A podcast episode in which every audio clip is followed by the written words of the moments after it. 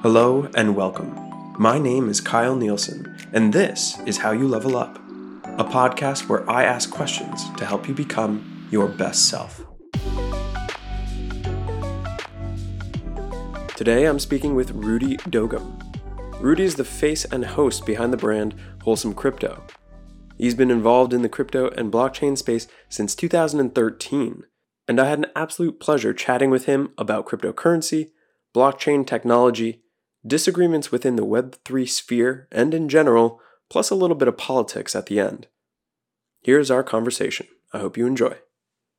It's it's great to chat with you here. So, starting off with your background so the audience can learn a little bit more about you, learn a little bit more about how you stepped into the crypto space. Yeah. Um, so, yeah, as a high schooler in 2013, anything in tech I was just fascinated by. I'm like, anything new, anything that's different in tech, I'm like on the computer, on the internet, I have to learn about it. Uh, so when I was like hanging out at my house, I have an older brother. He had some friends over. We were just like hanging out, playing video games, watching TV, whatever. But one of his friends mentioned Bitcoin and like how it's internet money, man. Like it's gonna change everything. And I'm like, immediately my light, my head is like, what? Internet money? Like internet money? What? This sounds awesome. I'm in high school. I don't have any money, so how do I get money? Immediately, I start scouring the internet, like Googling Yahoo search, Ask Jeeves, all those all those platforms. Oh my god! And I'm like, what's Bitcoin? Um, find out that it's a digital currency that you can mine. And back then, 2013, I think they started having some faucets, um, which are pretty much people who are trying to help distribute Bitcoin so more people can use it and kind of just free Bitcoin, but usually it's kind of like an ad generated website where you go into it, click a generate Bitcoin button. They send like a micro transaction amount of Bitcoin, mm-hmm. but it's free. So it was exciting for me as a high schooler. I was making pennies and eventually dollars of Bitcoin. So I was I was pumped.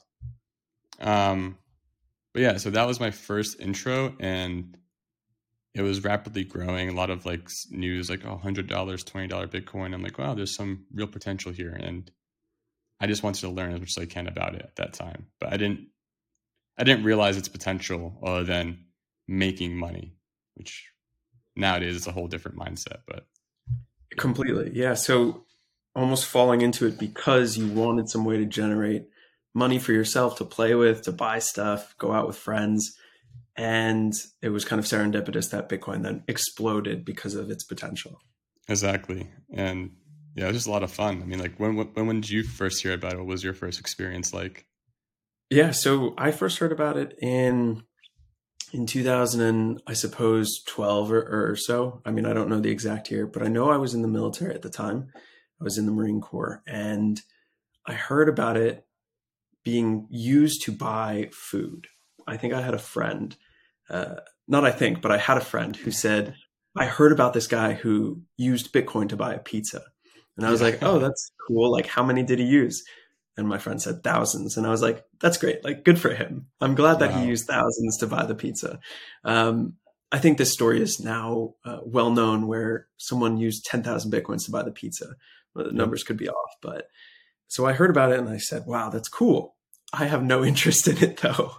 and it wasn't actually until 2000 and 2015 16 i was working for a company called capital wave incorporated and they were a instructional firm and they helped people in finance industry to learn more have soft skills understand the market and we did a, a course on bitcoin and blockchain technologies and i was like wow this is really really cool stuff yep. but still i didn't I didn't dive too deep into it besides recording and, and editing those those videos.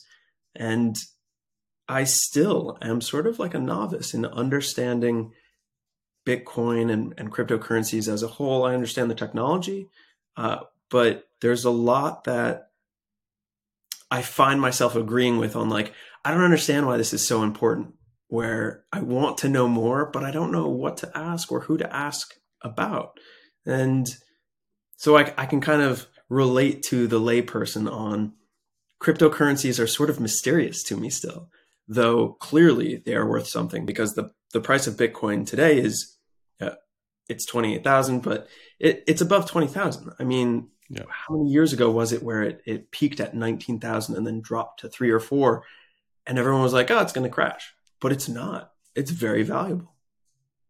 It's happened multiple times, especially since 2012, 2013. At least three major instances of a bull run and then crashing back down. Mm-hmm. And, and like like you said, there is a lot of layers to it. It's it's not easy to understand and digest yeah. at, at its deep core mathematical level. Even I don't fully I can't mathematically write out this cryptography to prove its existence, but I know that that it exists and mm-hmm. there's layers of people who do prove it and do check it and do confirm and agree it. So just like open source code, people mm-hmm. automatically gravitate towards, oh, it's open source, it must be safe, secure, people are working on it. It doesn't necessarily mean that it's safe and secure. It could be an open source hack. Like you don't right. know. You just trust that the civilization of humanity is actually working together on this one project. So like so like Ubuntu, open source operating system, free to use, mm-hmm. and we trust each other as humans that this is good, and then you trust other humans to verify that it's good, and then you keep giving that layer of trust to understand like okay, I don't have to go into Linux kernel to read it and figure it out. I can trust the person higher than me in understanding this to give accurate information that it's true. Mm. That's the beauty about humanity. Like we are I think, innately good and innately trying to make things safe and secure, and we will point out flaws. Right. Um, and that's kind of like the thing with Bitcoin and cryptocurrency is like I'm at a point where I understand its use cases, its benefits, and can trust the people who are checking the code and hmm. checking mm-hmm. its validity and reporting on it that it's accurate and good. Yes. And you said a couple of things there I do want to just make a note of, which is I can't remember who said it, but the long arc of humanity bends towards justice. Uh, so yeah, you know, when we are collaborative together, we we do achieve great things. There's always bad actors. I mean, there's lots of you know cryptocurrencies that were marketed by celebrities, and then everyone just pulled out their money, and a lot of people lost money. So, but that's not those things happen, but that is not the norm. That is not the purpose of Bitcoin is to take people's money.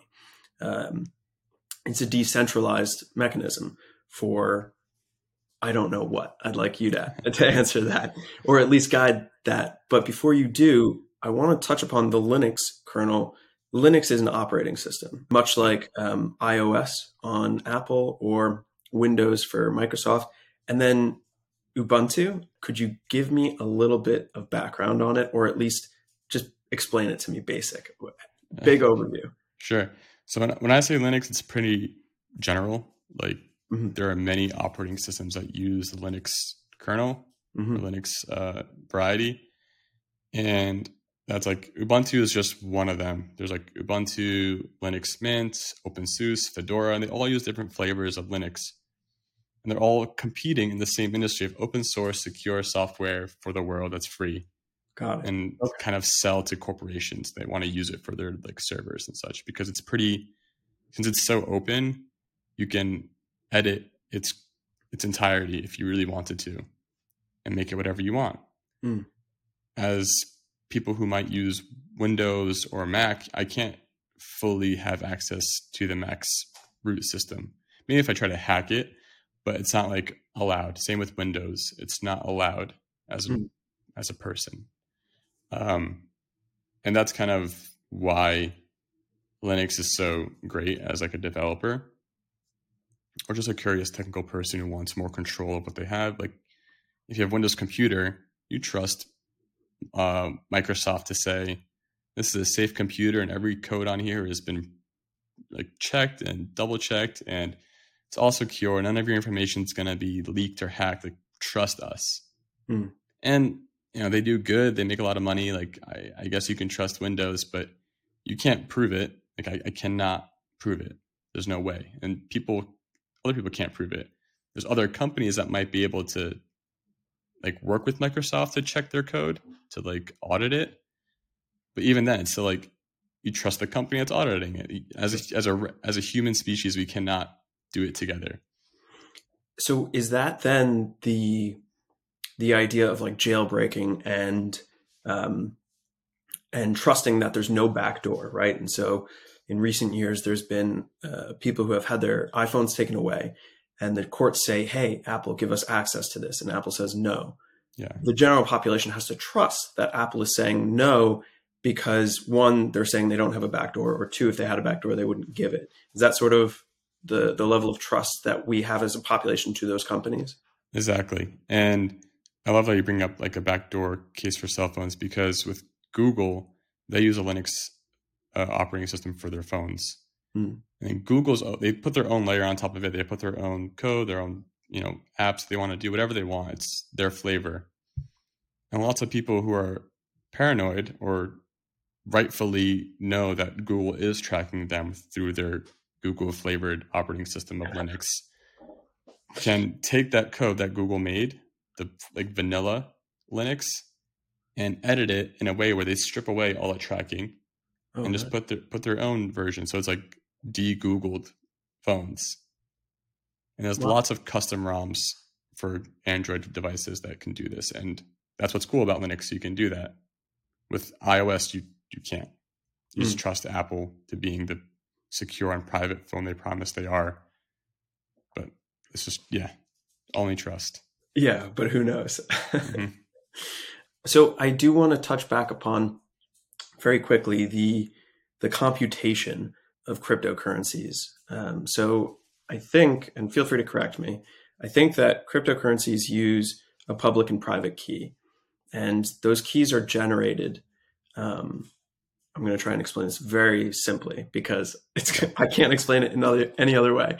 Um, so it use uh, it uses a public and private key to verify certain information. So it's sort of like uh, cryptography, right? Cryptocurrency is cryptography. If I wanted to secretly pass you a piece of paper, I would write it in code, uh, some sort of language that only you and I know, and I would pass it to you and you could decipher it. For cryptocurrencies, because we're passing everything through the internet, the code has to be unbreakable. And so public and private keys, the keys that we have, right, are generated, they're created using very, very large prime numbers. So you cannot divide them. Um, and those large prime numbers are multiplied by each other to create uh, this key. And then I use it to, I use that even higher, right? The two, the multiple of those two very large prime numbers, I use that to code my message to you or whatever I'm sending to you. I send it to you you have then a key on your side to unlock it. And then you have the regular script of the letter I wrote to you or the product I sent to you. And that is why cryptocurrencies right now are so secure because we don't have a machine that can unlock those two very, very large prime numbers to find the key. We just know, hey, here's this massive number. I don't know how many digits it is, but it's yeah. huge. And so we don't have the computing capability right now to unlock that, right? Exactly. Yeah. And that's the crazy part is like you that that's your wallet address, your public address, like you said, is mm-hmm. generated off your private keys. Your private key, that prime number, well, it's it's a long string of numbers and yeah, characters, yeah. but that helps generate keys that can be publicly listed. So keys that I can share with you that no one has the key to access it other than me, but you can mm. keep sending cryptocurrencies too. So that's like the big distinction is your private key and your public key. Private key, never share with anybody, ever, ever, ever, no matter what. No one's gonna ever ask you for that. Uh, but your pub, your public key is what you can freely give out if you're looking for transactions. So as you're like from a someone who's kind of learning about this, is it are you having any ideas of like what use cases could be like done with cryptocurrencies other than just money or monetary use, uses? Yes. So I think I know some of the popular ideas on use cases for cryptocurrency. Um, and perhaps I know it more rudimentary, not on the cryptocurrency side, um, but the blockchain side. So first, I'll start perhaps with my cryptocurrency understanding. So the decentralization of cryptocurrency is valuable because when you have a centralized bank in country uh, utopia, if they want to print more money, the central bank can decide to print more money. Now, I've never studied economics, so I don't know what happens when a bank prints more money, but if they print it indefinitely, that's not good. So, what a decentralized um, currency, a cryptocurrency, does is it allows uh, the people who hold the cryptocurrency to say, hey, everyone has a stake, everyone has a say in this one person over here can't say, hey, I now have uh, a million of, of this currency. Because when they have uh, a block, when a block is created, a blockchain is created, and they send that information to the rest of uh, the nodes, the people who have that currency as well, everyone else is going to say, hey, you had a thousand. You don't all of a sudden have a million. That's not how this works. And so it will wipe that person's sort of like notification clean. It erases it. And everyone says, we all agree that you had a thousand. So you still have a thousand. You don't just all of a sudden have a million. And so that allows everyone to have a say in, you know, what is it that I have? Whereas again, with a centralized bank, if the bank wants to uh, print a million dollars and send it to one person in, you know, country utopia, like the president country of country utopia, all of a sudden the president has a million dollars of that currency. And so that's as far as I go on cryptocurrencies. For blockchain, I understand that the decentralization, that same application, can be used for healthcare. So, right now in the United States system, when I go to my primary care physician, they know a little bit about my history. But if I ever move to another location, I have to tell them my history again. With blockchain technology, if all of the healthcare system was united, I could go to my primary care physician. And when I moved and went to a new primary care physician, they already have all of my information once I unlock the information with my public key, right? I would give that new primary care physician a public key to unlock my information. And again, like you said, I'm locking everything with my private key. I don't give that to anyone, but the public key unlocks it based upon who I share it with. So I think healthcare is one. Um, I'm, I'm perhaps blanking on some others. What what is it that top of mind for you? You think are the most practical uses of cryptocurrency and blockchain? I think healthcare is definitely one of my favorites because it's most relatable. Like mm you said, like if I go to a dentist and then a doctor and then like a surgeon and then a specialist about something and then I don't know what, like optometrist, whatever. I have to give my date of birth, my address, my driver's license, etc., my insurance card, blah blah blah blah, over and over and over and over again. Fill out that documentation mm. over and over again, and then if I ever want that access back, I have to log on to their platform individually and get it for myself. Like, like imagine asking me for your information. It's like, you know, it's like it's your information. Why do you need my permission or yeah, my access to get? Sense. It doesn't make any sense.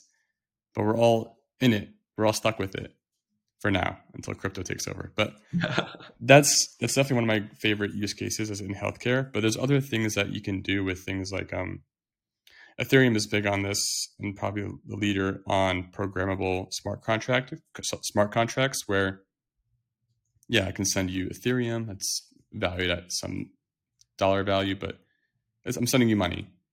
But with that money, I can attach a contract to it. And it doesn't, when I say contract, you can just think of a simple agreement. Like I send Kyle, you know, $100,000 worth of Ethereum. And now that, that transaction means I will have legal deed over his house because he sold it to me. That's it. Like that's on the blockchain. Like it's written down. Everyone can see that I bought your house because you sold it. And that's what we agreed upon. I don't have to go into get a realtor to go to the local government to get paperwork signed and then get a notary to make sure that I have the proper amount of money in my bank account to get this done. The whole thing can be done without all those third party people watching and approving the, the transaction. Same thing with cars and even voting, like proving I imagine being able to mm. prove your identity without having to actually give away your identity. Yep. Voting That's- is a huge one. Yeah, and that's the beautiful thing. It's just like I don't have to give you my driver's license to say that I'm over 25 to rent a car. Mhm. Like I can go to a car rental company and say, "Here's my public key," and they can see what I've done with that key. They can see that oh, this person is mathematically proven that he's over 25. No idea how old he is, but he's in the range that I need it to be. He uh, has driven with other rental companies before. I see that, and all those transactions of driving and returning the car have been good his good standing with rental car companies. I don't know which rental car companies, but I know they exist and he's done good. Hmm. And then I have enough money because it shows how much money I have to rent the car. And if I have to leave a deposit for like insurance, it's held in the smart contract until I return the car to get my Hmm. deposit back. Two- All that is done. Yeah. Yeah. All that is done. Please finish it. No, all that's done without me actually giving every car agency my date of birth, my driver's license, my identity that they don't Right. need to have on their system. So, two things are coming to mind. One is royalties. My understanding is that uh, crypto and, and blockchain technology helps with paying royalties. Could you speak to that at all? Ro- yeah, so I think maybe- I, Uh, royalties in like a specific industry, like music industry, or or another that comes to mind for you. yeah, and I think that's a, also another great use case. And it's yeah, said, it's used for art, music, entertainment. That's a big play. Even um, like selling any product, but it's a great use case where the person who created that original artwork of any kind can sign saying with their wallet publicly say this is my wallet and rudy made this and i released that artwork. I want to sell it. It sells for $100 great. But then say if the next person who buys it is a great marketer and they're able to sell it again for a million dollars. Well as a starving artist i'm like well i just sold it for $100 i put all my time and effort into this and now i get 100 bucks and they make it 900 9 999,000 and it's just like what like it's not um necessarily fair. Mm. it's fair if you don't know i guess. I mean it's like if you kind of put yourself in that situation but it's also like not not fair to the artist in the sense like they should be able to say i made this art and i deserve credit for it wherever it goes. And typically art isn't worth much at creation point. Usually the artist has to go through some type of traumatic experience. If they if they die their art is worth more. It's just like it kind of it's really hard for an artist to like make it big while making the art Yes. but you can create those royalties in a way where if I'm alive, I deserve 10% of every transaction this art goes through. As many times it's sold, so it's sold to you, then you sell it to a friend, the friend sends it to a friend, I get 10% of every transaction that happens. So I'm still collecting and being rewarded for my work. Mm. And if I die, I can make a contract saying this should go to my next beneficiary or my next of kin, or if anything, a charity. So that artwork is always living and it always gives back to where the artist feels like it's most deserved. hmm And this could be done. I mean, you- you're mentioning artwork, and I immediately think of NFTs, right, through paintings. But this could also be done if we were just transacting with cryptocurrencies and I purchased your artwork, a sculpture you made. And every time that sculpture then is resold, every transaction that happens, it's not happening between two banks. It's happening with the cryptocurrency. And so it's on the chain, right? It's public, it's decentralized, the information. And so you're still getting paid, even though it's not an NFT.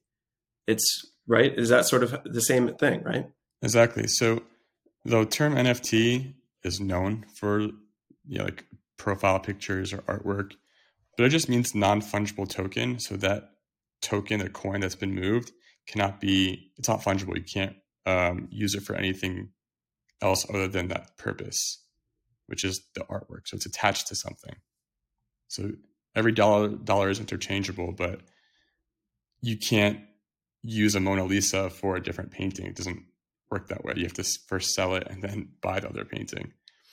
Um, So exactly like it's not just digital. It could be just digital, but you can attach a digital signature to a physical piece. And it can be anything too. It can even be the car if you wanted to. It, right. It, no one would probably buy it because like, why are you putting royalties on a car? And that's the thing. You can see if there are royalties on a transaction. You can refuse the, to, to purchase it. You can say no. And if you feel like it's valued too high, the royalties, you can tell the artist like, hey, needs to be less. I don't think it's worth that much. Or if you want to be honest, tell them you should charge more because it's so good. But yeah.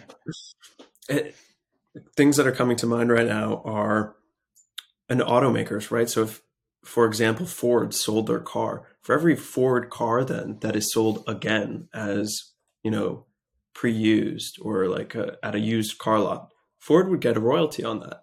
Or the person who created the windshield wipers, I think there was a movie about them. They had a very oh, long, decade long uh, lawsuit with I don't remember which auto automotive company, but they sued the automotive company for stealing their intellectual property, their IP, on the cadence at which the windshield wipers would wipe forwards and backwards, right? Not just one speed, but multiple speeds. And that person, whoever created that, would then receive royalties every time a car was sold, however much percentage the cost of that was, right? Even used cars.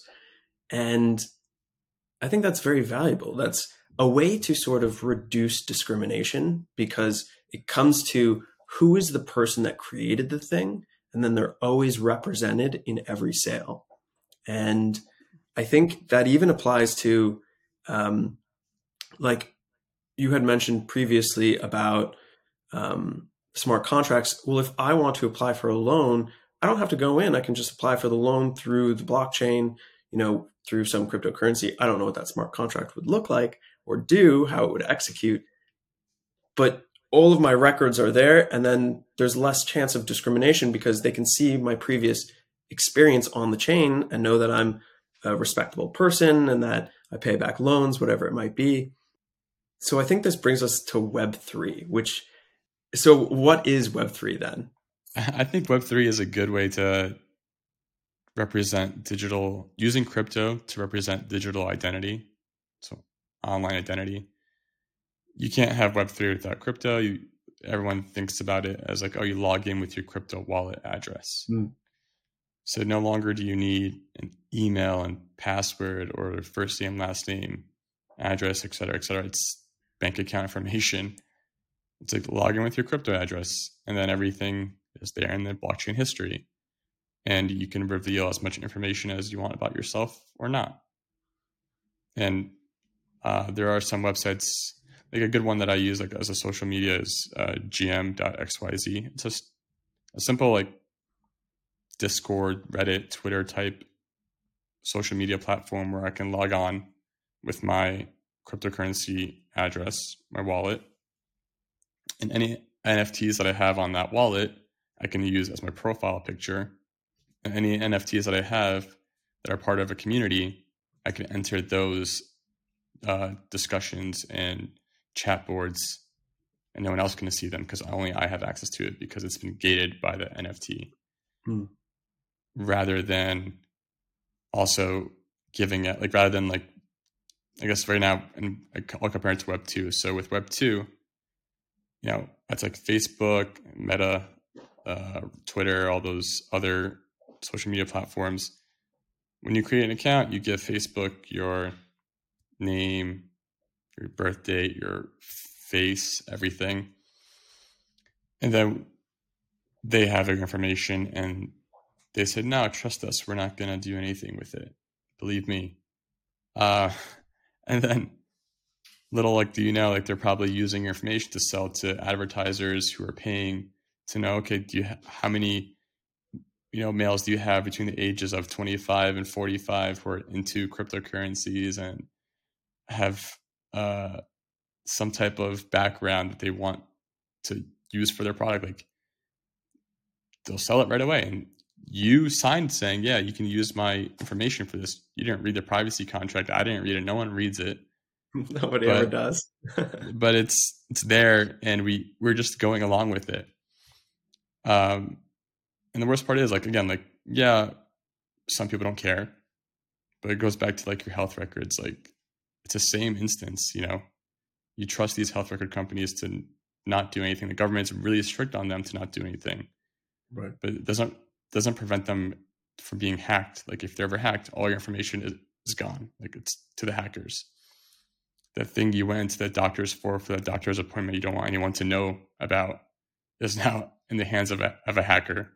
And you hope you're not a high figure, political figure who went into the doctors for something and then that's publicly released. Right. You can actually control you can actually control that and making sure like, okay, I'm giving you X amount of, of information and you are not allowed to distribute this information. You, you just digitally cannot. There's a, there's a blockade for that.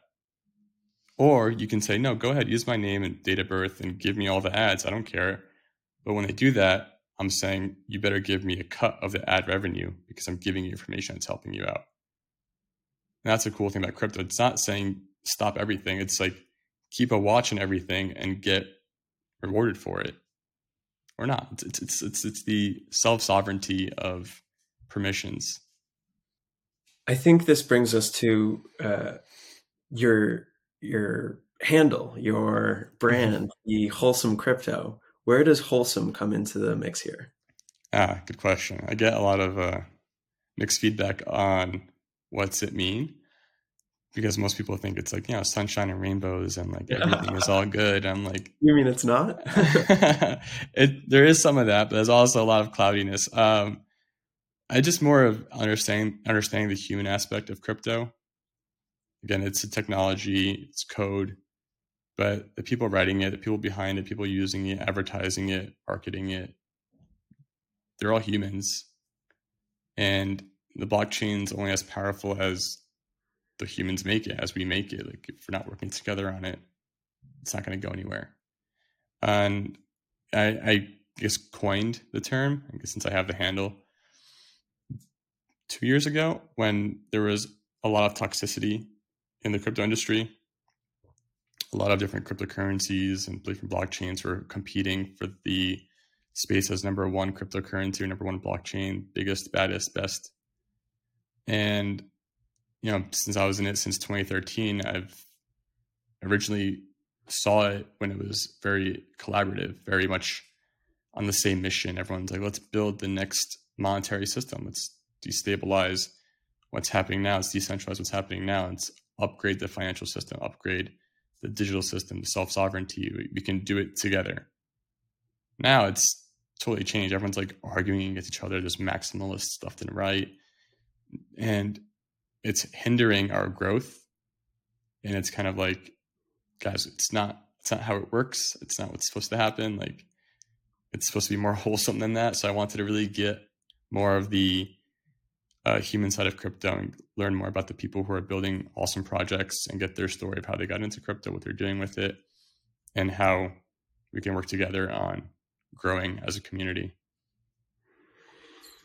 That's beautiful because it it's a fine line that we begin to walk when we integrate our lives more and more with technology.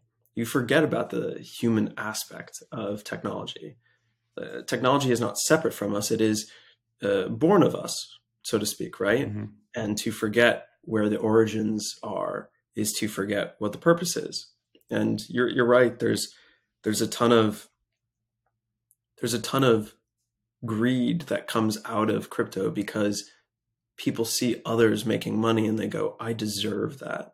And I think the deserving aspect, the the ownership uh, or the expressed ownership of something that they should receive falls in, in my understanding falls into a a judgment of what should happen. And the moment you have judgments come into the mix, that's the moment where um, arguments begin to to have positions rather than interests, which leads to tribalism, which leads to uh, you know fighting, which leads to violence, and so on. Um, so almost by telling the stories of people inside of the crypto world, the blockchain world, you are recounting where is the origin of this technology? How is it that the people play a part? And play with and and integrate and you know live with this technology. That's beautiful. Yeah, it's exactly right. Just like crypto gets a lot of bad rep, especially now, because people lose money, people get scammed, and these centralized exchange exchanges are doing who knows what with people's money and then losing it all, like like uh, a FTX.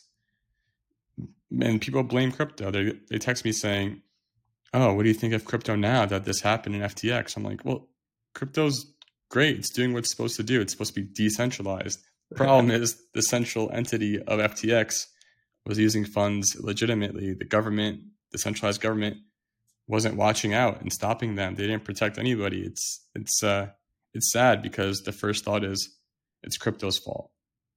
But it's it's just a tool. Like you can't you can't blame the cell phone for creating a, a, a call between two people that shouldn't be talking to each other or like it just doesn't make sense. It's not it's the human's fault like that that happened. And it's humans that also do give it a bad rep. It's people who are trying to scam other people. And it's sad to say that, like, like we shouldn't be hurting each other this way. We should be working together because it's supposed to be a positive sum. Like that's the whole idea of crypto, and a, and like creating that you know using that game theory so it's like a positive sum for both sides.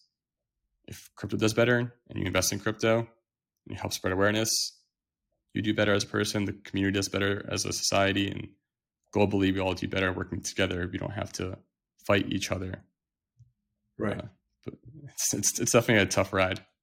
yeah. The so I don't know the answers to this, and I'm hoping you do. If we get rid of those centralized institutions, right? So uh, I don't know all of the details of FTX. I know that they didn't have all of the funds that they said they had.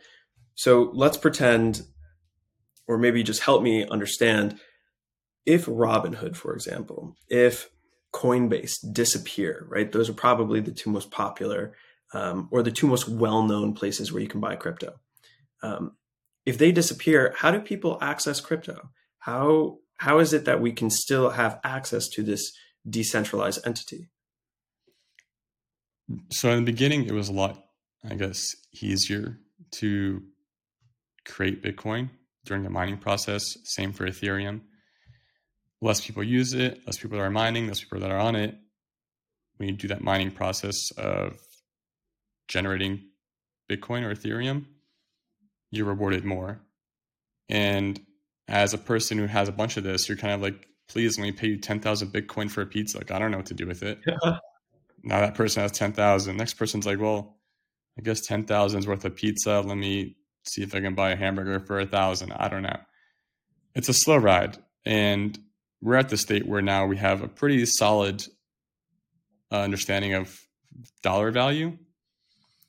And now it's like, no, I'll do thousand dollars of services or a thousand dollars of a product or twenty thousand dollars of this. And it's kind of like that point where everyone's still holding it, like they're trying to just accumulate as much as they can. And without these centralized exchanges, it is hard to move money into crypto. Like people are not so willing to spend it because they are learning that there is a value to it in the long term. And if they all do disappear, now it's going to, what do you do? It's like, it's going to be a battle between me trying to pay you in crypto and convince you to to exchange services or products with crypto that doesn't have a dollar value anymore. And it's kind of hard for like people to understand that one day it's not supposed to be tied to a dollar value. It's supposed to be its own value. Ethereum is Ethereum, like one is one, or same for Bitcoin. Um, it'll be hard. I mean, I don't have an answer. I wish I had an answer too. I I can't I can't imagine like when I think about Coinbase as a central exchange, mm-hmm. I believe they are doing good for the industry. As much as I don't have as much as I'm like, make sure you remove your money off of centralized exchanges. I'm also rooting for Coinbase because they are the ones that are currently able to put up the financial and legal battle against the government or SEC or CFTC uh, to create better regulation and change the financial system for crypto. Mm. They are pro crypto. They want to they want people to have access to it, and of course they do. They make money off transactions and trades, so it's like a win win for them. Like if crypto goes down, they go down. If crypto goes up, they go up, and that's what we're grateful for. Like I I can't go toe to toe with the government on trying to regulate crypto. Most people right. can't. You need to have a lot of power and, and authority to do that. Um, so I don't I don't wish for it all to disappear in one snap. I kind of mm-hmm. it has to be a slow ride up. Um, only I guess if the government really wanted to, they can change it all in one snap, just saying it's legal to use and go have fun. Um, but yeah, it's definitely a slow, slow exchange between moving the dollars onto crypto, and I think people kind of forget how much power they have. You know, if everyone started saying, you know what, I'm just going to move all my cash out into Ethereum and call it a day. I guess this is my so I'm going to use as a currency now, Ethereum. Right. And what are the governments going to do now if they don't have control over the dollar? Like no one's using it. It's just people better move their money into Ethereum. yeah, like they have their money back in control. Um, but it, will be it'll be a while before that happens. Um, but yeah, that's the thing. Like people have the power to do that. It's just right doing it together, yes or no. You know, and a good a good comparison or just like evolution of of fiat, right? Of money in general is, you know, before we had the dollar or the euro or the pound or the yen, whatever it might be, we traded um, we traded like metals, right? Precious metals. I'll give you a nickel, right? It used to literally be nickel, the mm-hmm. metal that you would give to people. Or I'll give you a sword for your flock of sheep, right? And so you you know the further back into history you go, the the general market decided what something was worth. If someone came in and they had fantastic uh, veal or they had you know uh, meat or or you know bushel of, of fruit, whatever. I don't even know if bushels of fruit. um, yeah, but you understand what I'm saying. Like people would say, "Oh, I'm willing to pay you a cow for all of the vegetables and fruit you have," and another person's like, "No, a cow is too much. I'll give you a chicken, um, and I know that you prefer chicken." And the person is like, "Well, cow is more meat. I think I'm going to go with that." Like the market decides, okay, all of these vegetables that I have, that's worth one cow, uh, whether I prefer chicken or not, right? And the idea of a Bitcoin or an Ethereum um, one of that cryptocurrency being worth not dollar value, but itself. Like one Ethereum is worth one Ethereum. The market will decide eventually, oh, one Bitcoin can buy me a house. One Bitcoin can only buy me a car. Uh, depending upon who wants that Bitcoin, they will say, I'll give you my car, I'll give you my house. Same thing with Ethereum. Like, I am willing to trade you this notebook for 0.001 of Ethereum. So it, the market will decide, and that evolution is going to be slow because it only happens when there's a majority of people who say, I want to transact only in this thing, right?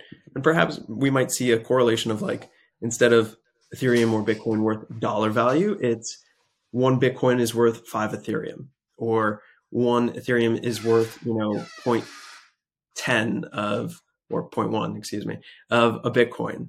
So I see the I see the the path to get to that, though I don't understand every step we have to take.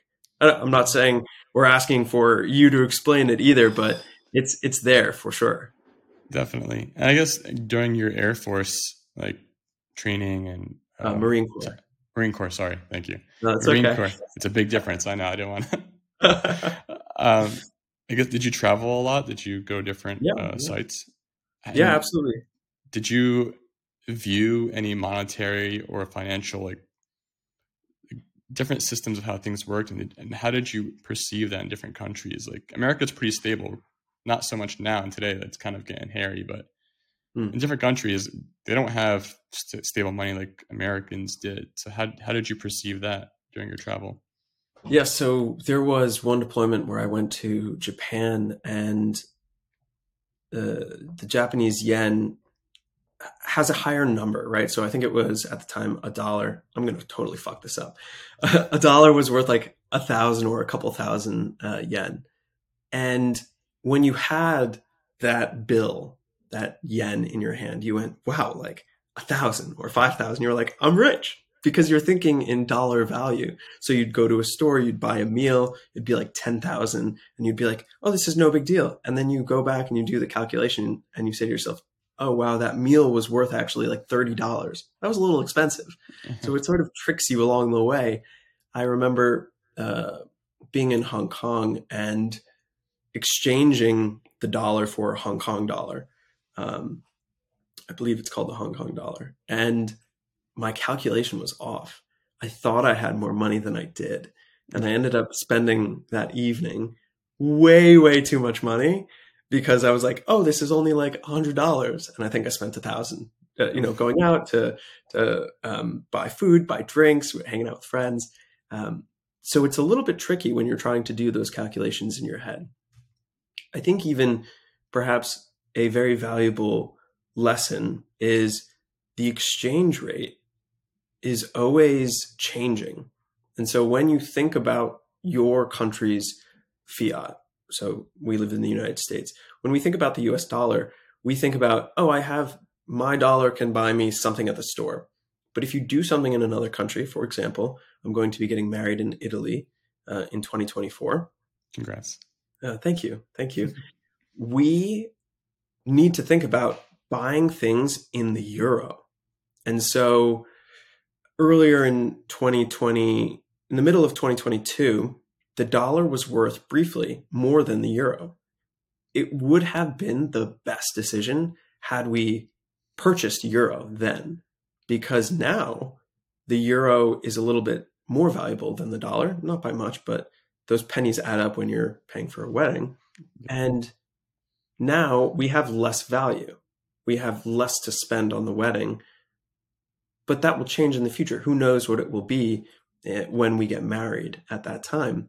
Um, but those are the types of things that people are thinking about too, and that I'm thinking about. Like today, the the Bitcoin, uh, one Bitcoin or one Ethereum is worth X dollars. What will it be in the future? I'm trying to gamble almost, um, which then you know feeds into my reward system, which then feeds into the the anger or emotions, right? The the high level of feeling that I have where shit, if only I had, I had bought in the past.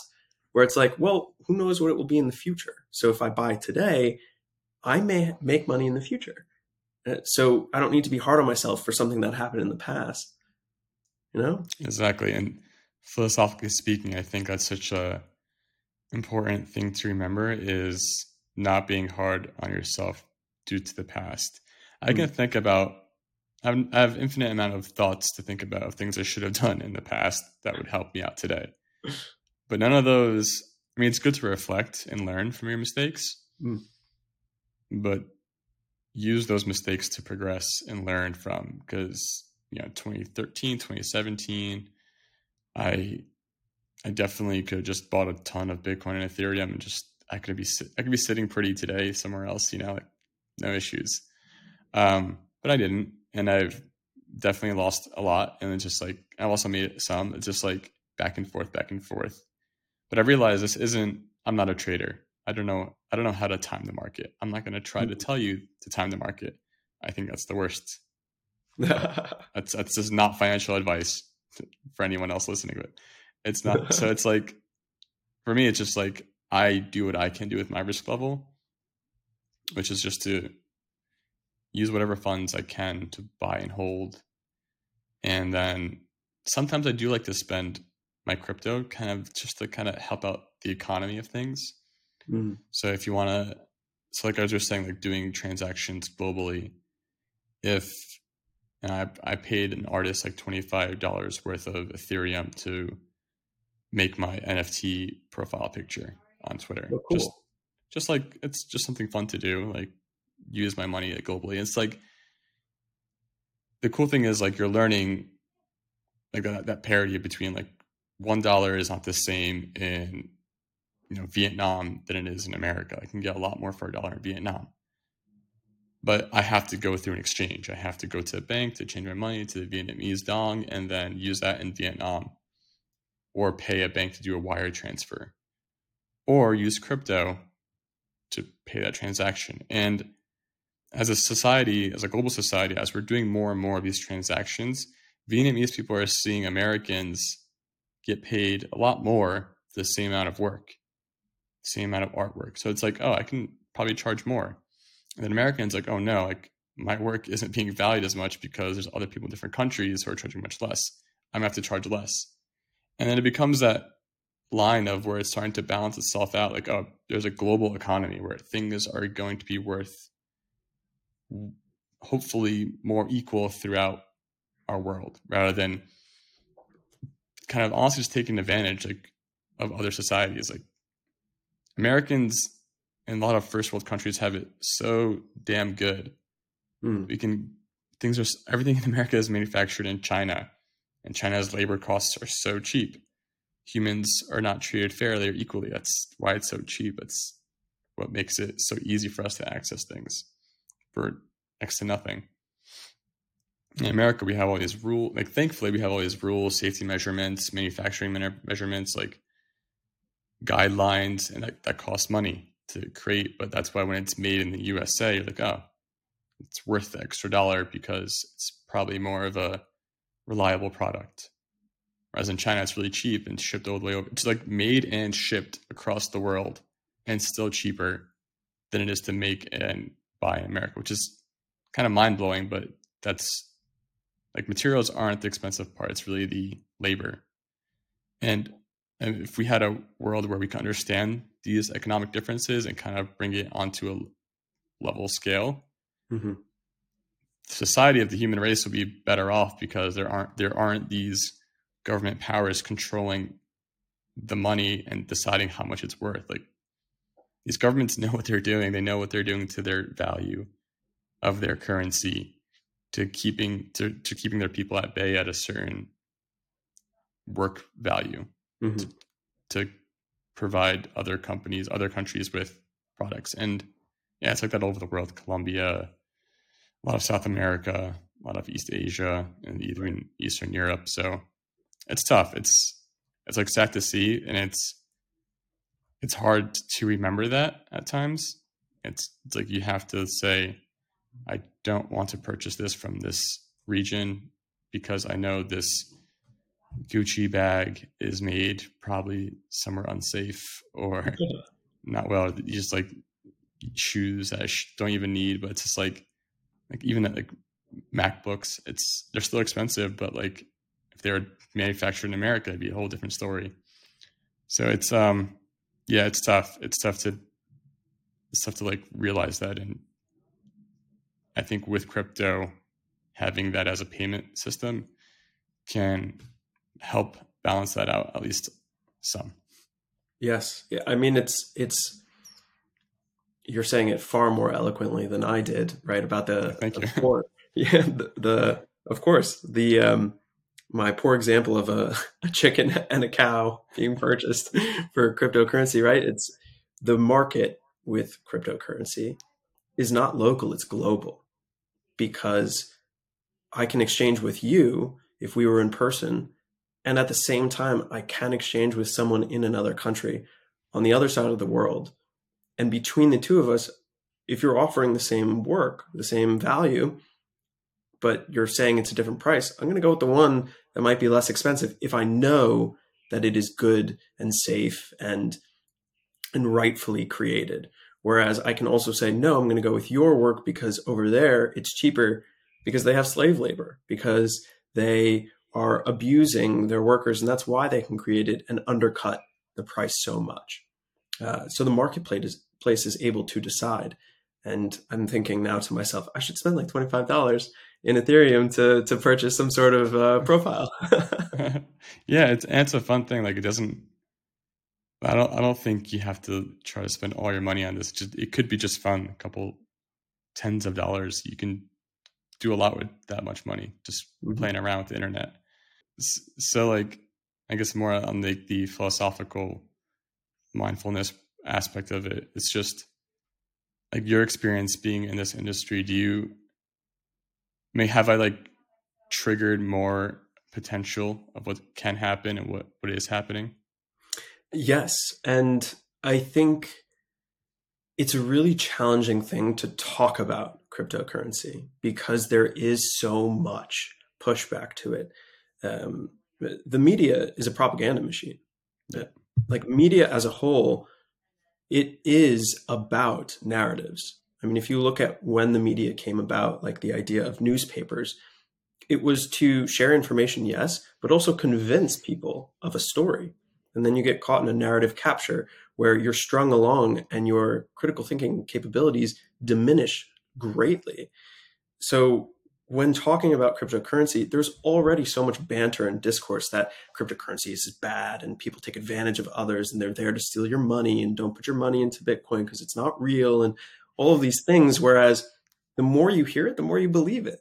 And that's one of the things that I hope to achieve with uh, my podcast, How You Level Up, is like there are small things that you can learn to increase your uh, critical thinking skills, to increase your communication skills. And it's not like I'm really even teaching anything, I'm just pointing things out. So, for example, if you know that being in the sun without sunscreen is going to hurt your skin, it's not like you know the science behind it. Someone just said, Hey, I have an observation where when I went into the sun without sunscreen, I burned a little bit. So, you know, Jim, uh, my friend, put on some sunscreen. And then Jim puts on sunscreen and goes outside. And he's like, Oh, I didn't burn, but you did. So thank you for the, thank you for the bit of advice. That's all I, I want to do is I take research, I take, uh, I read a lot. And so I'm taking, you know, information from experts, um, information from my own experience where it's like, uh, again, the more you hear something, the more you believe it, which ties into our perception of um, of ourselves, of our world, and our perception of ourselves and our world. We don't generate it by ourselves; it is generated by others, and then we adapt what they say, and we say, "This feels right. This feels wrong. I'm going to incorporate this into my worldview," and then we go to the rest of the world and we say, "Hey, this is who I am." But with all of the discourse around and negativity around cryptocurrency, it is challenging to say, well, there's actually a lot of value in this technology. We should be adopting it faster uh, in more areas. Exactly. And I love how you pointed out the realism of it. So when you think of like propaganda, media, whatever side you're on doesn't matter. There's propaganda on both sides. Um, it's it's the the real aspect of it. It's like is crypto real? It's just digital money. It's all online. Anyone could write code and make it happen. Mm-hmm. Sure, like you can think of it that way, but then if you think about anything, is like anything can have that argument. Even current fiat money has that same argument. Is any of it real? All my money is digital. I don't have any cash laying around. Like it's all on the banking systems. It's also credit card debt if you want to use that or like whatever like housing mortgages or car payments like whatever it is like it's all digital at any point in time these central entities can help bail out banks like we saw in svb like a silicon valley bank and they can just print more money to here you go like oh you, you messed up two billion dollars worth here's yeah. here's here's two, two billion back like this is how our checks work and to everyone else, it's like, oh, that makes that makes sense. It's real money because the government said so. But I mean, again, the government's only as powerful as the people behind it. If we have the power to vote, mm-hmm. thankfully, we have the power to vote, and we can also thankfully move our money where we feel like it is most real and most owned by us. Yes. You can't yeah, you can't make a ten thousand dollar transaction without someone asking about it. But with crypto you can make infinite. It's up to you. That's right. And the charges for it are a lot less. I think that the, media is one institution that has perhaps fallen apart more in recent times. I think with the banking collapse and, and the mortgage collapse in 2008 9, there was a reversal of trust in the system. And then it grew back, and we might go through another one.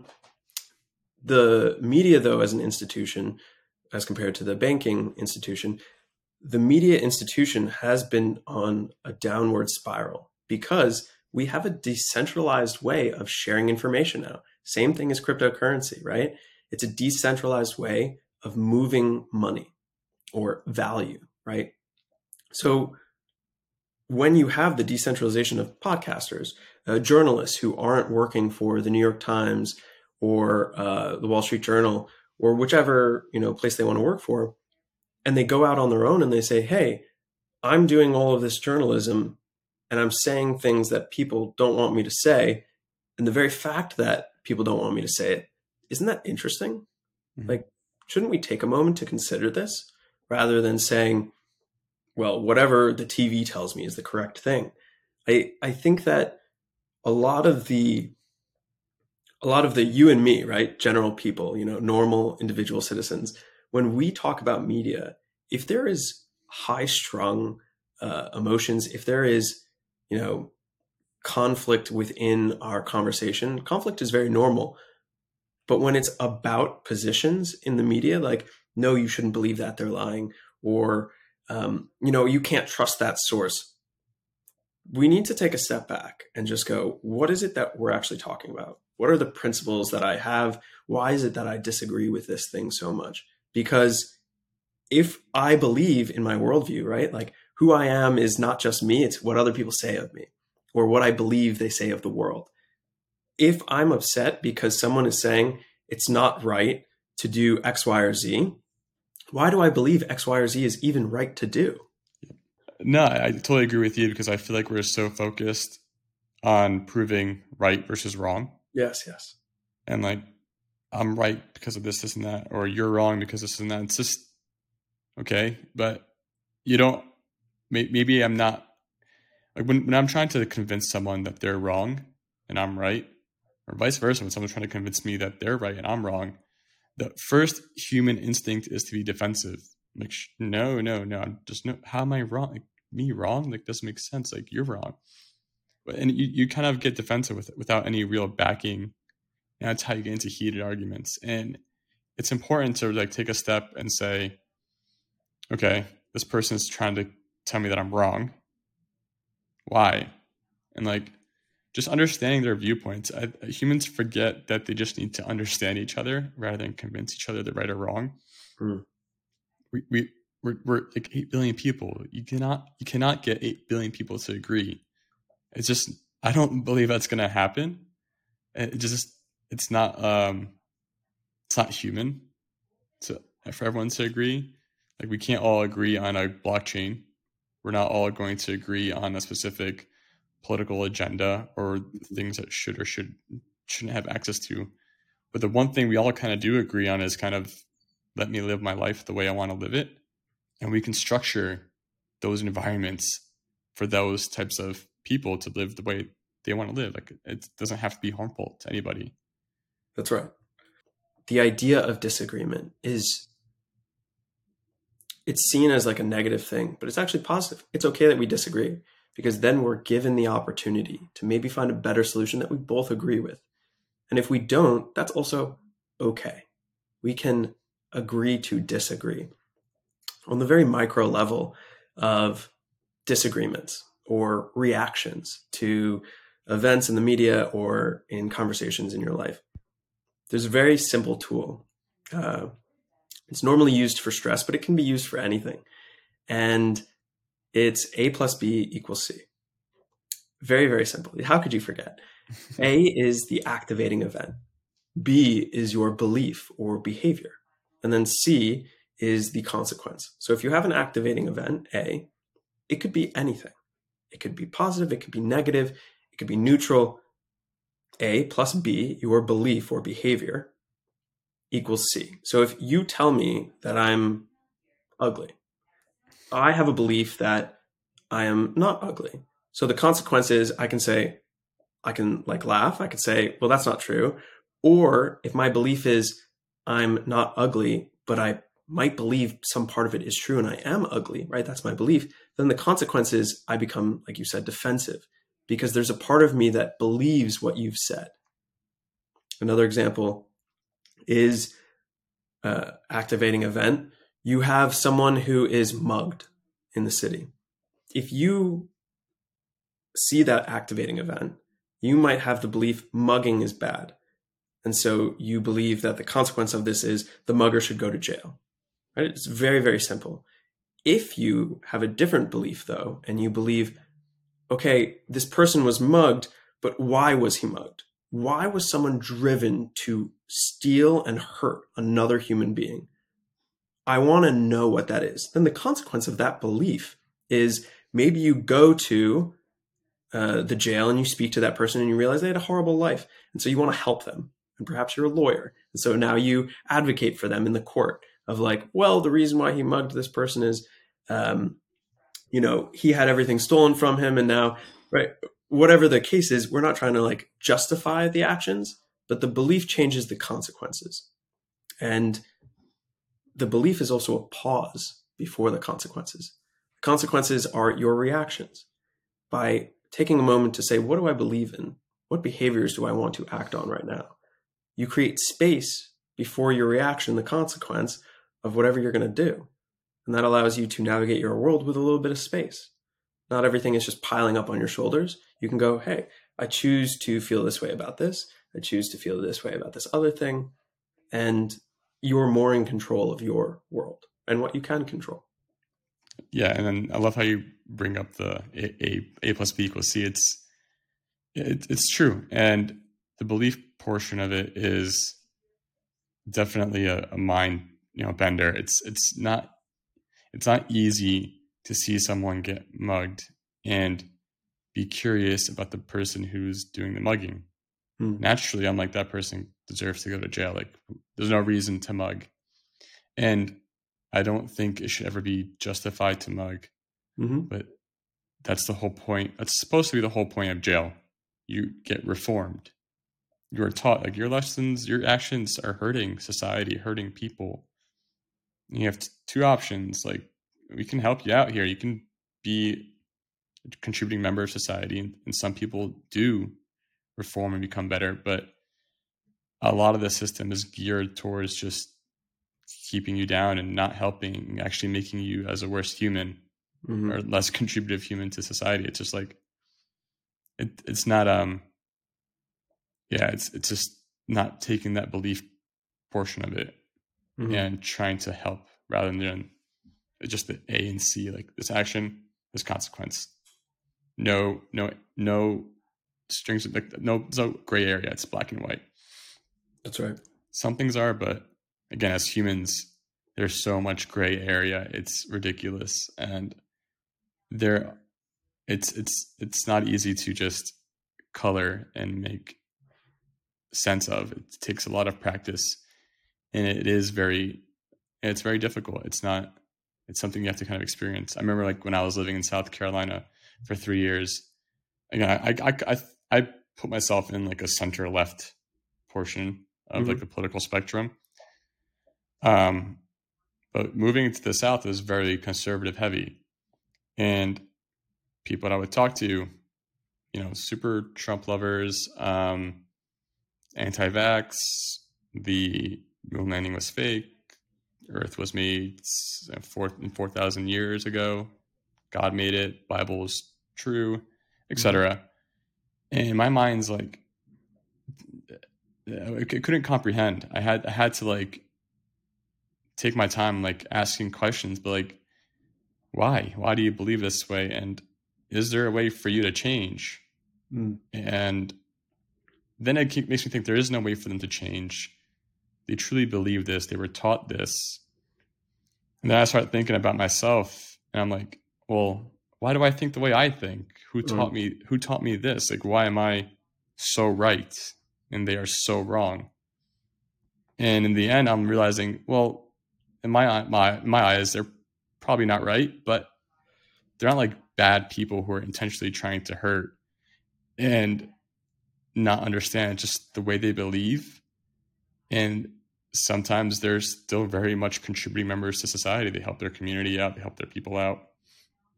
And they kind of want to keep to themselves. And I'm like, if as long as you're not hurting anybody or like trying to enforce your beliefs on other people that don't want it and that's again general public.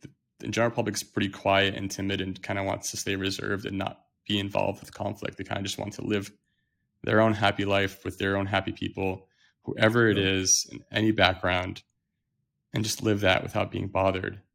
But it's the ones that are loud and trying to convert others that make that battle. And thanks to the internet, we hear a lot of that. So I learn a lot from different extremists. But I also am like, you're not, um, you're going to A to C, and you're not, you're, you're skipping B. Both of you are completely skipping B. And most of the society is like now having to question their beliefs because they're afraid to think critically on their own because these loud people might just yell at them and i don't like getting yelled at i don't want to be i don't want to be like yelled at what, why i'm thinking what is wrong or right like i enjoy conversation i enjoy debates i enjoy different kinds of people and i want to learn from all kinds of people to mm.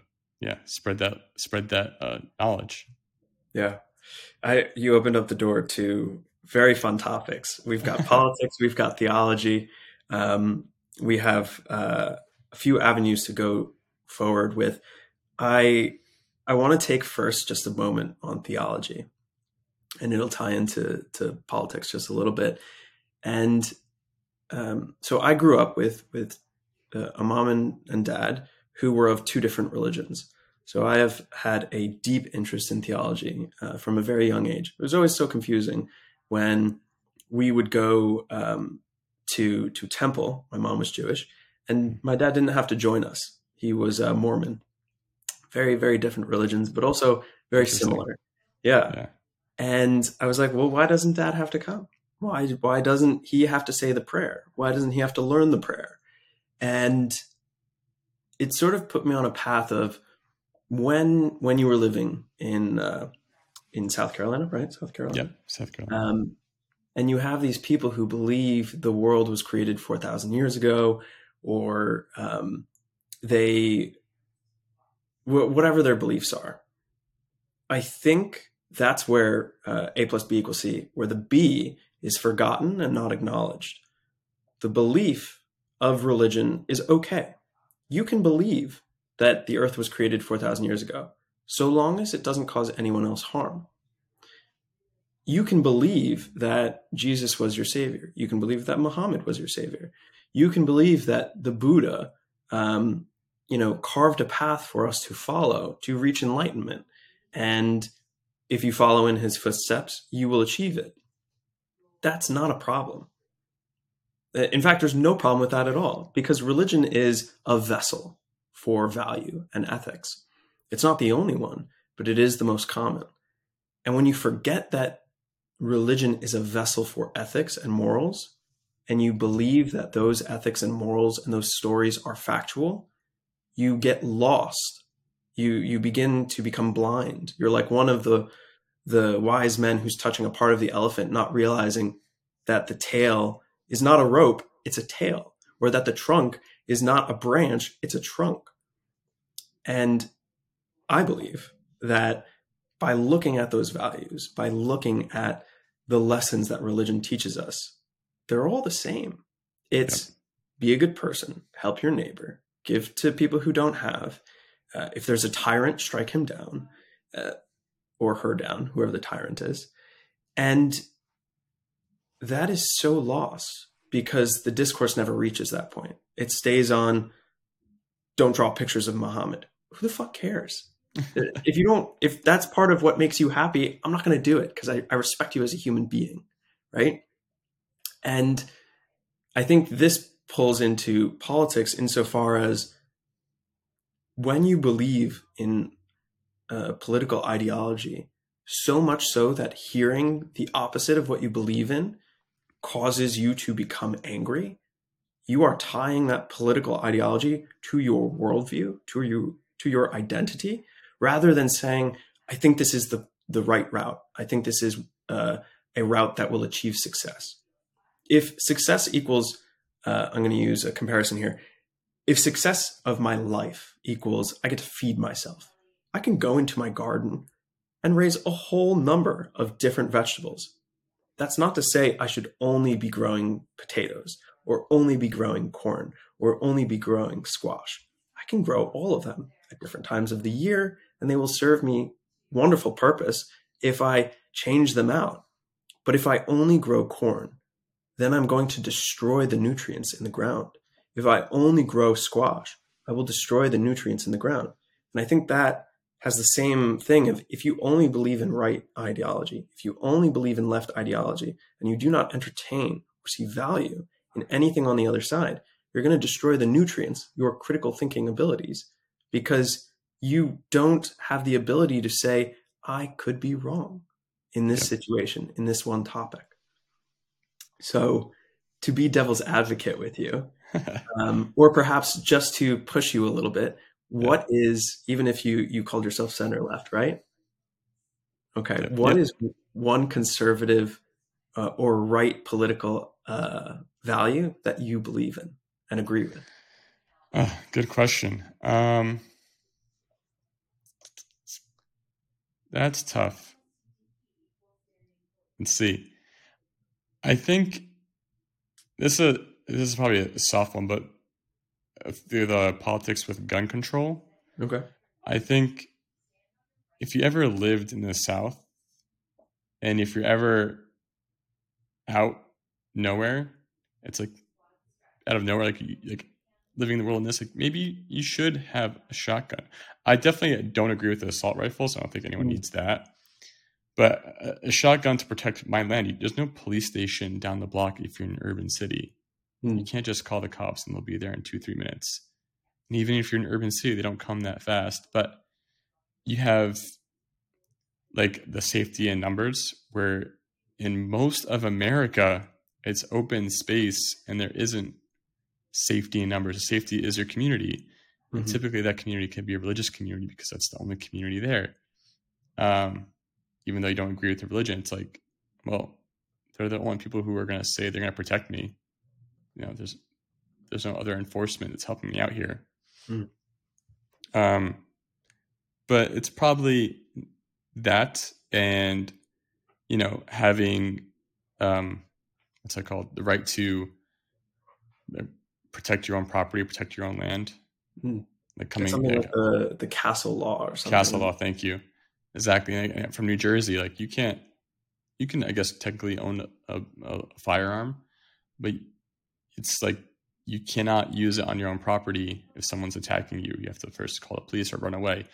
And I think that should be taught. First call the police and try to run away. Like, but and again, this is why it's so hairy. It's it's not easy to. I can be proven right and wrong, folks. Like I'm open to both sides. I'm not trying to. I like I like hearing both sides a lot because I can see both sides. Whereas, yeah, protect my land. It's my land. If you're on it, like there shouldn't. Like first, why you on it? That's the belief. Like let me learn why you're on it, and then if I'm learning that you're trying to rob me, like then it's me or you, and it's never. I never want it to be me. Mm-hmm. Um, but then there's that issue where, say, if someone's on my land accidentally and I'm some psycho who just enjoys using my gun, then I use it. And should the law, oh no, like, trust the person who's alive, trust trust their word, mm-hmm. or be like, what's the belief behind this? Why did you shoot this person? They didn't look like they're trying to rob you, but you shot them anyways. And that goes into the other aspect where I'm like, yeah, the left makes more sense here. Like you shouldn't just be shooting people. Mm. And I wish there was a, like a common understanding ground. It's hard to like, it's hard to have one way or one side. It's, I think that's probably the most difficult thing is just like, there is no right answer. I'm not, mm. I'm not here to say one side's better than the other in their way of thinking it, but I think what we can do is have a system where both can win. Hmm. Where if it was a blockchain world and you can have communities where it's like this person is just not allowed to bring guns here and you prevent them because they have something on their address that shows that they have a firearm on them or they are a person who is typically heavily armed or can be heavily armed, so check them. That should be allowed. Like, why not check that? And develop your communities because yeah i want global society but i also don't want to take away community from people. I think communities are important. Human beings are have a hard time working in the billions together. They can work in the 50s the hundreds maybe the thousands but once you get into those large numbers it's even in my own hometown it's hard to find people who all agree. It's just not how it is but mm-hmm. yeah also like learn yeah. your thoughts too about that one that's a good question yeah um so i think i think you made some really good points and it's it does become challenging when you when you reach those higher numbers for collaboration to continue because environments change. When you reach those numbers, people don't live in the same area. They don't have the same day-to-day interactions. Like I walk outside of my apartment, I can walk to a store. I, I prefer to drive because it's a little bit of ways, but I can walk to the store. Whereas if you're in rural America or you know rural Minnesota, you are not walking those six, seven miles to the store. You are driving a hundred percent because it's too far away. There's just too much land between you and the store. And so you, you pushed on to me. What is uh what is it that you're asking me exactly? well, I don't know which way you lean or are. Um, I'm, I'm definitely a centrist. Okay. Yeah, but there are ideas on both sides. I absolutely agree with and disagree. So, I love to learn. I guess a little bit about each side, like a what's something you kind of agree with the left and kind of agree with the right that usually combat each other. Yeah. Um, so uh, I'll take uh, gun control um, for the right. I absolutely believe that people should be allowed to buy and and have and house weapons. Um, I agree that AR-15s, uh, you know, automatic rifles should not be allowed. Um, I don't believe they should be allowed in any way, shape, or form. I think that the solution, my solution, uh, which is again, right, I'm a layperson here, just with an opinion, is regulation. There's nothing wrong with saying that if you want to buy a weapon, you have to take a test, a written test, you have to pass a practical application, and then you have to renew that license every couple of years because that's what we do with cars if you want to drive a semi truck, you've got to take a different test. And so apply that to weapon systems, which is if you want to buy a handgun, um, you can buy a handgun, but you have to take a written test and you have to take a practical application test to ensure that you know what the weapon system does, what it is capable of, what its purpose is. And in some level, I guess there is a, a a very advanced system of understanding what does this person intend to do would be fantastic. I have no idea how to achieve that. We, we need some psychologists and um, yeah. therapists to achieve this, but uh, guns should be allowed to be purchased, weapon systems. Um, and then on the to left, pick, to piggyback off that real quick, when yeah, I did go shoot shooting in the South with some of my coworkers or people, yeah, yeah, I've like first time shooting, I'm like learning how to use a gun, and the seriousness of them teaching me was off the charts. I was like, these people are dead serious. Like, don't you dare ever point that at any human being unless you intend to shoot them. And you should never be mm. intent to shoot people. Never have it loaded. Never have your finger on the trigger. Never drink or have any influence when holding a gun or even planning to touch a gun. It's it's super. I opened my eyes to like how serious and how important it is for for people down there to take care of their guns, to properly educate people on gun control and like mm. gun safety. And when you talk to these people, that's those are the people that I want to like like yeah, they they should have like they know how to use it. They know how to educate other people on how to use it.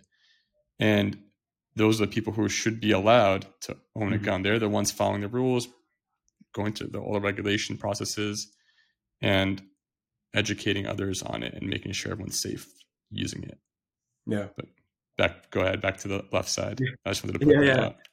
so for the left um, i think that uh, in america we should be and this is going to this will sort of show my centrist ideology um, we need immigration we need people from other countries coming into america that is what america is this thought that uh, the right has where America is, you know, um, this isn't going to be most right people. I should be very specific here.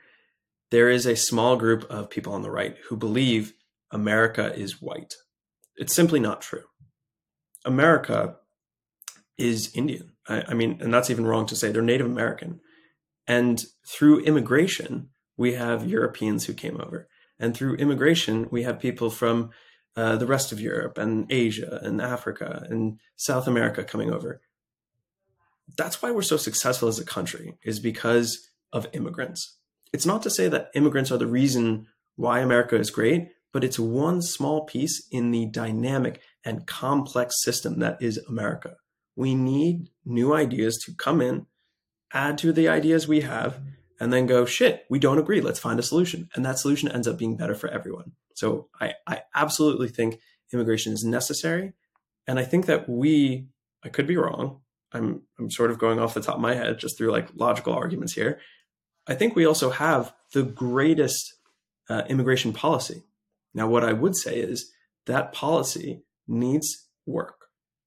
I think that in order for us to control and manage immigration, this is silly, but like a wall is a good idea. Do I think that a wall is necessary? Like a physical wall that's 20 feet high? I don't know. But I think that you must be able to control your borders. And so, how we control our borders is to be determined. I do not have a solution. Because, I think, sorry, go ahead. Yeah, uh, it's okay. Please, I want to hear. Don't forget. don't forget. Um, because if you don't have border control, you are not a nation you will have uh, a nation next to you take your land and say, no, this is ours now. A nation, an entity, needs to have border control so that I can say, yes, I would like you, uh, immigrants from Mexico, to come over. And no, I don't want you, cartel members, to just drive into our lands and drop off whatever it is that you're dropping off for smuggling. Like, I want immigrants to come over, but I don't want them to have free reign of when and how they cross. So please so back to the border control because i'm the same way like, i agree with like uh, my family is immigrated from turkey to america. I'm first born us american. So it's like thank you. And my whole family became us citizens a whole spiel like worked hard did what they could do made enough money and gave me opportunity. Mm-hmm. and uh, that this is where i really like again like blockchains a problem that can solve this is like imagine a society where when you enter a country, you're given an address, and this address, public address, is what you use to collect your salary, is what you're taxed on. That's the biggest thing. Everyone's like, "Oh, you're coming to America to make money and make cash and run away and don't pay your taxes," and the government gives you all these free benefits. Like that, that's like the right argument against mm. immigration and cartels coming in and bringing drugs into America. Um, I mean, war on drugs is a whole different topic, but like another time, another time. But like using like if, if if people want to come to America, like, all right, here's your address, your crypto address. This is what you can use to get paid for jobs, mm. and we will automatically collect taxes from your paycheck. I don't have to ask this non English speaking native to try to fill out tax forms that are hard for me to do mm. and just collect the taxes and give them the benefits that they rightfully earned through working. Because yeah, most people that do immigrate here, like, I just want better opportunity. I've heard of this place that's advertised as a promised land, the dream land, where I can make anything happen. Like, wow, why wouldn't I want to go there? Right. It's, it's, I want to go there and then all of a sudden you go there it's just not as it's all cracked up to be. And you're, you're kind of stuck because it's still better than where you were but you're still stuck in a system that's not as good as your home country. But it's like it's tough. And the ones that do make it and stay in and you know do everything right it's it's not usually the first gen that succeed the most. It's usually their children who have the opportunities to start from you know from young from from birth to like go to good schools hopefully and then go to you know, high schools and colleges and learn the system and actually create that wealth rather than their parents who just worked as, as much as they could to create the opportunity for their children so yeah, like having a system where you can, I guess, better track and work with the people and give them the right opportunities, Mm. that would hopefully solve some things. Again, not an expert. I'm just speaking what I think now, and that can always be changed. Yeah, you you are though. This is the groundwork for example the the disagreements on voting. If you have someone, an immigrant, come in and they're part of a blockchain, and you know that they're an immigrant, there is no way, no possible way that they can use their wallet, their address, their identity to vote if they're not allowed to vote. You immediately cut out all of the the the arguments that are based upon well illegal immigrants are uh, voting or you are using dead people to vote. Those arguments are completely uh, closed when everyone is identified on a blockchain and not identified like i know you where you live and everything like that. It's like it's encrypted. All of your personal information is encrypted and what the blockchain sees is just that i know you are a citizen I know that you are alive and therefore you can vote. And when you have that, you don't need to worry about um, uh, people gaming the system because you can't game the system. You can't game the the voting uh, capabilities on a blockchain. And I think gerrymandering aside and um, the the electoral college aside, we should be using uh, blockchain technology and crypto technology for voting in our general elections, in our you know midterm elections, because it's the only way to accurately track voting. It's the only way. There is no other system. Exactly, and yeah, you can't like mail extra ballots or throw out ballots, and then you, you, it doesn't it doesn't happen. And you're right. I I wish it was used more, but I guess we're learning as a as a society. The, we're still learning the power of the digital age. Mm-hmm. Yeah, we are, and I, I, I think we could go a little bit deeper. Um, though this is also a, a, good point to maybe sign off on. So, yeah. first, I will say thank you so much for for chatting with me and talking about crypto, talking about blockchain, Web three, uh, for sharing a little bit about your history.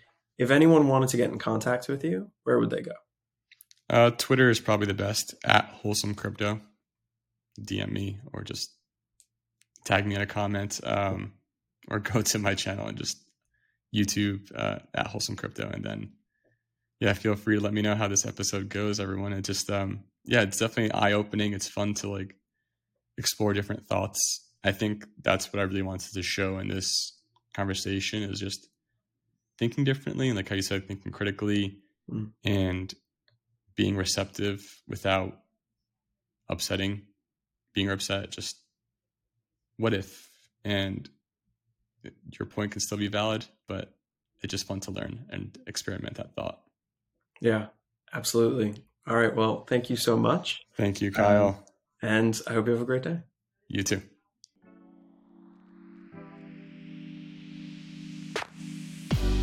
Thank you for listening to another episode.